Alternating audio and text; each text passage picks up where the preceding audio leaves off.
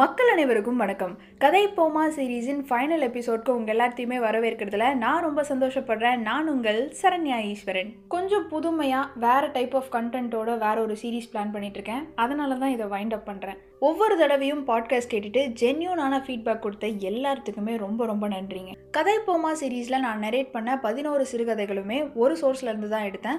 Google Play Store Google Play ஸ்டோரில் books அப்படின்னு ஒரு டேப் இருக்கும். அங்கே போயிட்டு இ புக்ஸில் ஃப்ரீ இ புக்ஸ்லேருந்து எடுத்து வாசிச்சது தான் எல்லா கதைகளுமே. கீழடி பதிப்பகம் அப்படின்னு சொல்லி அடிச்சிங்கன்னா அவங்களுடைய சிறுகதைகள் எல்லாமே லிஸ்ட் அவுட் ஆகும். இந்த பாட்காஸ்ட் போக நீங்கள் கதைகள் நேரடியாக வாசித்து பார்க்கணும் அப்படின்னு விருப்பப்பட்டீங்கன்னா அங்கே போய் நீங்கள் பார்க்கலாம். ஃபைனல் எபிசோட் அப்படிங்கிறதுனால இன்றைக்கி உங்களுக்காக நான் எடுத்துகிட்டு வந்திருக்க கதை என்னோட லைஃப்பில் நடந்த ஒரு இன்ட்ரெஸ்டிங்கான ஸ்டோரி என்னென்னு பார்த்தீங்கன்னா நான் லெவன்த் ஸ்டாண்டர்ட் படிச்சுட்டு இருந்தேன் விகாஸ் வித்யாலயா ஸ்கூலில் அங்கே தமிழ் வாத்தியார் வந்து கொஞ்சம் வயசில் மூத்தவர் ஐம்பது ஐம்பத்தஞ்சு வயசுக்கு மேலேயே இருக்கும். அவருக்கு வந்து கோவம் சட்டுன்னு வந்துடும் திட்டிட்டு இருக்காரு அப்படின்னு வைங்களேன். திட்டி முடிச்சுட்டு பாடம் நடத்த ஆரம்பிச்சிருவாரு. பாடம் நடத்திட்டு இருக்க நடத்திட்டு இருக்க திருப்பி நிறுத்தி இடையில திட்டுவார். அந்த மாதிரியான ஒரு கேரக்டர் என்னன்னா அவருக்கு தினமுமே ஹோம் டெஸ்ட் எழுதணும் வித் பேரண்ட்ஸ் சைனோட அடுத்த நாள் வந்து அவர் செக் பண்ணி கரெக்ஷன் பண்ணுவார். ஸோ அந்த மாதிரி ஒரு நாள் வந்துட்டு நான் எழுதாமல் போயிட்டேன். நான் எழுதாமல் போன அன்னைக்கு என்னோட கூட்டாளிகள் எல்லாம் எழுதிட்டு வந்துட்டேன் கேர்ள்ஸ்லேயே நானும் இன்னொரு ஒரு பொண்ணு மட்டும் தான் எழுதல. கேட்க மாட்டாரு அப்படின்னு நினச்சா கரெக்டாக கேட்டுட்டாரு.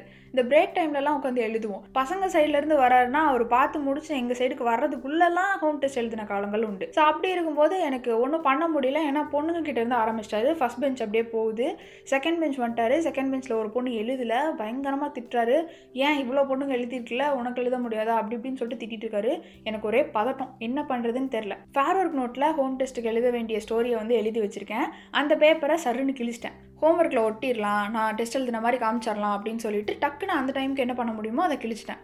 ஆனால் அதை ஒட்டுறதுக்கு எங்ககிட்ட கம் இல்லை.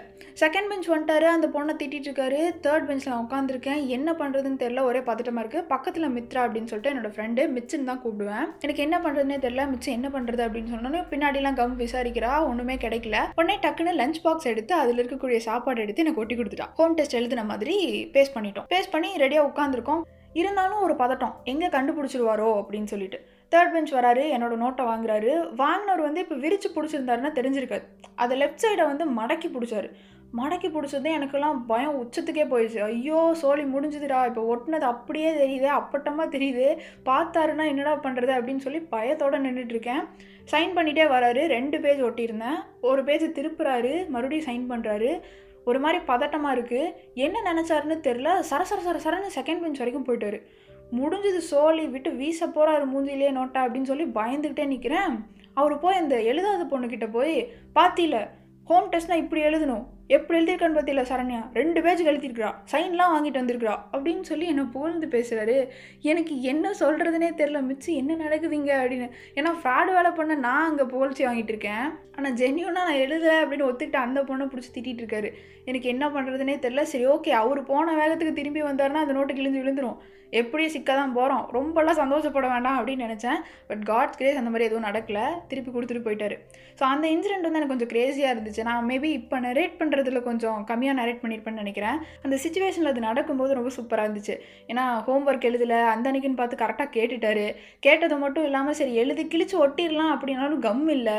கம் இல்லாமல் சாப்பாட்டை போட்டு ஒட்டி அதை அந்த நோட்டை வேறு வாங்கிட்டு போய் இன்னொரு பொண்ணை திட்டி ஐயோ வேறு லெவலில் இருந்துச்சுங்க அந்த அன்னைக்கு.